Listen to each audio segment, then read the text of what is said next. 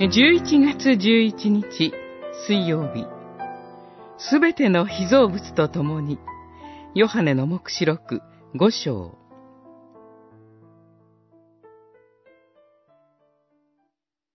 また私は天と地と地の下と海にいるすべての被造物、そしてそこにいるあらゆるものがこういうのを聞いた。玉座に座っておられる方と、子羊とに、賛美、誉れ、栄光、そして権力が、いよいよ限りなくありますように。五章十三節神は、すべての被造物が神の栄光をたたえ、すべての被造物が神を礼拝することを望んでおられます。しかし、現実はどうでしょうか？神の形に創造された人間は堕落し、偶像に心を奪われています。この世界を正しく収めることもできなくなりました。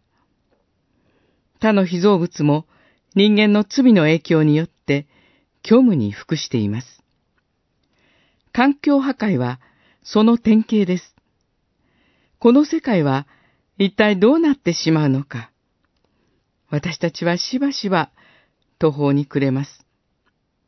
けれども、神は計画を持ってこの世界を治め、完成へと導いておられます。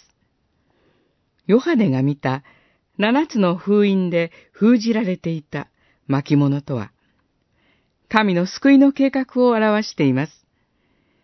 封印を開き、巻物を開いた方こそ、ほふられた子羊、ご自分の血で神のために人々をあがなわれたイエス・キリストです。キリストの十字架によってこそ、神の計画は成就し、この世界はあがなわれます。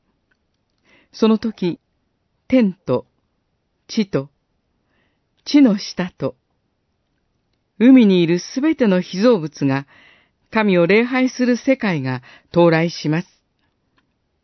世界の回復を祈り、世界の回復のために奉仕しつつ、週末の希望の中を歩みましょう。